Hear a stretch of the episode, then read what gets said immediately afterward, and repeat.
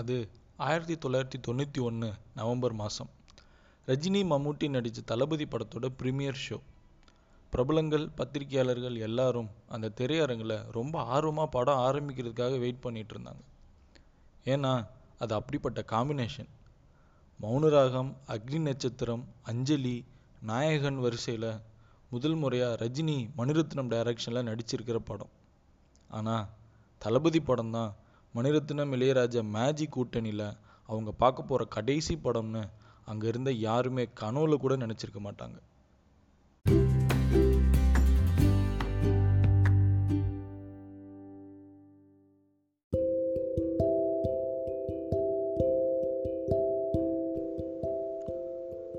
திலீப்போட அப்பா சேகர் மலையாள சினிமா துறையில் மியூசிக் கண்டக்டராக இருந்தார். அந்த டைம் பீரியடில் மியூசிக் டைரக்டர் படத்தோட டைரக்டர்கிட்ட சுச்சுவேஷன் கேட்டு பாட்டோட டியூன் மட்டும் கம்போஸ் பண்ணி கொடுத்துட்டு போயிடுவார். மியூசிக் கண்டக்டர்ஸ் தான் பல்வேறு இசைக்கருவிகளை கலைஞர்களை வச்சு இசைச்சு மொத்த பாடலுக்கும் இசை கோர்வைகளை வரிசை கிரமமாக உருவாக்குவாங்க. திலீப்பும் அப்பப்போ சேகரோட ஸ்டூடியோவுக்கு போய் அப்பாவுக்கு உதவியாக இருந்தார். எதிர்பாராத விதமாக திலீப்போட ரொம்ப சின்ன வயசுலேயே சேகர் நோய்வாய்ப்பட்டு இறந்து போகிறார் மொத்த குடும்பமே நிலக்குலைஞ்சு போயிடுறாங்க. திலீப்பும் படிப்பை அப்படியே நிறுத்திடுறாரு. ஒன்பது வயசு பையன் குடும்பத்தை காப்பாற்ற வேலைக்கு போக வேண்டிய சூழல். சேகருக்கு இன்ஸ்ட்ருமெண்ட்ஸ்னால் அவ்வளோ பைத்தியம். புதுசு புதுசாக வர்ற லேட்டஸ்ட் மாடல் இன்ஸ்ட்ருமெண்ட்ஸ் உடனே அவர் வீட்டில் ஒன்று இருக்கும். அப்பா அப்படி ஆசை ஆசையாக வாங்கி சேர்த்து வச்சிருந்த இசைக்கருவிகளை திலீப் கவனிச்சார். அதை சினிமா கம்பெனிகளுக்கு வாடகைக்கு விடலாம்னு முடிவு பண்ணார். அது மூலமாக கொஞ்சம் வருமானமும் ரெகுலராக கிடைச்சது.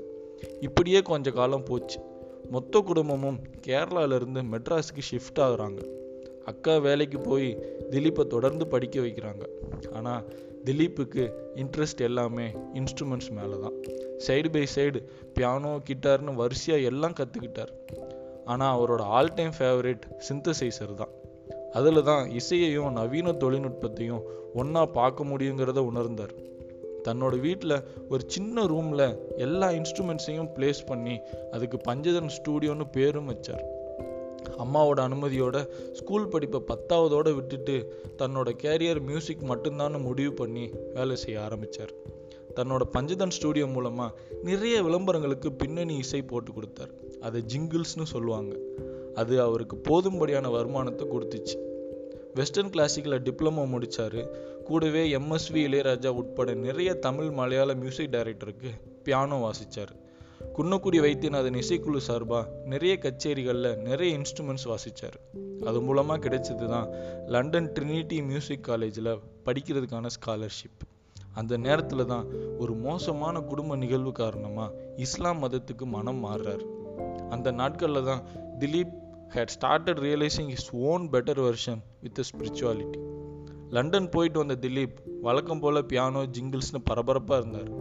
அது ஆயிரத்தி தொள்ளாயிரத்தி தொண்ணூற்றி ஒன்று நவம்பர் மாதம் தனக்கு தெரிஞ்ச பெண் நண்பர் ஒருவரோட ஒருவரோட அழைப்பின் பேரில் தளபதி படத்தோட ப்ரீமியர் ஷோ பார்க்குறதுக்காக திலீப் போகிறாரு படம் பார்க்குறாரு படம் முடிஞ்சதும் எல்லாரும் டைரக்டரை பாராட்டிட்டு இருக்காங்க. அப்போ தான் தனக்கு நண்பரான அந்த பெண் மணிரத்னத்துக்கும் நண்பர்னு தெரிஞ்சுக்கிறாரு.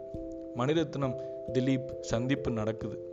அடடே திலீப் அப்படின்னு இளையராஜாவும் திலீப்பை பற்றி ரெண்டு வார்த்தை பேசுகிறாரு மொத்தமே பத்து நிமிஷம் கூட நீடிக்காத அந்த சந்திப்பில் எதையோ உணர்ந்த மணிரத்னம் தன்னோட அந்த பெண் நண்பர்கிட்ட சொல்லி திலீப்பை தன் ஆஃபீஸில் வந்து பார்க்கும்படி சொல்கிறாரு டூ த்ரீ டேஸில் திலீப் மணிரத்னம் ஆஃபீஸுக்கு போகிறாரு நிறைய பேசுகிறாங்க திலீப் தான் கம்போஸ் பண்ண ஜிங்கிள்ஸ்லாம் ப்ளே பண்ணி காட்டுறாரு. ரொம்பவே இம்ப்ரெஸ் ஆன மணிரத்னம் தன்னோட அடுத்த படமான ரோஜாவுக்கு திலீப் தான் மியூசிக் டைரக்டர்னு சொல்கிறார் இதை கேட்டுட்டு வந்த திலீப் ரொம்பவே யோசிக்கிறார்.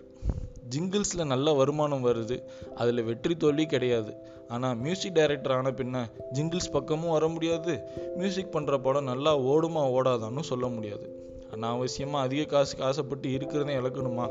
இப்படி நிறைய யோசித்த பின்ன ஒரு மனதாக ஒரு முடிவுக்கு வராரு. மணிரத்னம் சார்கிட்ட ஓகே சொல்கிறார் வேலையும் ஆரம்பமாச்சு. இளையராஜாங்கிற ஜாம்பவான் கூட அத்தனை வெற்றி படங்களில் வேலை செஞ்ச மணிரத்னத்தோட தன்னால் வேலை செஞ்சிட முடியுமான்னு திலீப் ஆரம்பத்தில் ரொம்பவே பயந்தார். ஆனால் ஒரு பட எக்ஸ்பீரியன்ஸ் கூட இல்லாத திலீப் மேலே மணிரத்னம் வச்சிருந்த நம்பிக்கை அதை விட பல மடங்கு அதிகமாக இருந்தது. ஜூலை இருபத்தி ஏழு ஆயிரத்தி தொள்ளாயிரத்தி தொண்ணூற்றி ரெண்டு. எடுக்கிற பேப்பரில் எல்லாம் அந்த அறிவிப்பு வந்திருக்கு. மணிரத்னத்தோட அடுத்த படமான ரோஜா ஆடியோ வெளியீடு. கடைகளில் குவிஞ்ச ரசிகர்கள் போட்டி போட்டுக்கிட்டு கேசட் வாங்குறாங்க. அதில் விஷயம் என்னன்னா கேசட் கவரில் இளையராஜா பேரை காணும். வேற ஏதோ பேர் இருக்கு. மனிதத்தினம் இளையராஜா ரசிகர்களுக்கு அந்த அந்த அதிர்ச்சி தாழலை. சிலர் ரொம்ப ஏமாற்றம் அடைஞ்சாங்க. சிலர் கேசட் கடைக்காரன்னு திட்டினாங்க. இன்னும் சிலர் கோபத்தில் கேசட்டையே விசிறி எரிஞ்சாங்க. ரொம்ப சிலர் அந்த கேசட்டை ஆர்வமாக வீட்டுக்கு எடுத்துகிட்டு ஓடுனாங்க. டேப் ரெக்கார்டரில் போட்டு ப்ளே பட்டனை ப்ரெஸ் பண்ணாங்க. அவங்க கேட்ட முதல் பாடல் தமிழ் இசைத்துறை வரலாற்றிலேயே முதல் முறையாக முழுக்க முழுக்க சிந்தசைசர் மூலமாக மட்டுமே கம்போஸ் செய்யப்பட்ட சின்ன சின்ன ஆசை. அந்த அனுபவத்தை விவரிக்க வார்த்தையே இல்லை. அந்த சவுண்டு ரொம்ப புதுமையாக இளமையாக இருந்தது. அதுக்கு முன்னாடி அப்படி ஒரு சவுண்ட் குவாலிட்டியை யாருமே கேட்டதில்லை. நம்ம டேப் ரெக்கார்டிலிருந்து தான் இந்த பாட்டு கேட்குதுன்னு எல்லாருக்கும் நிறைய நிறைய ஆச்சரியம். ஆர்வமாக கேசட் கவரை பார்த்தாங்க. அதில் அவங்க வாசித்த பேர் A.R. Rahman thank you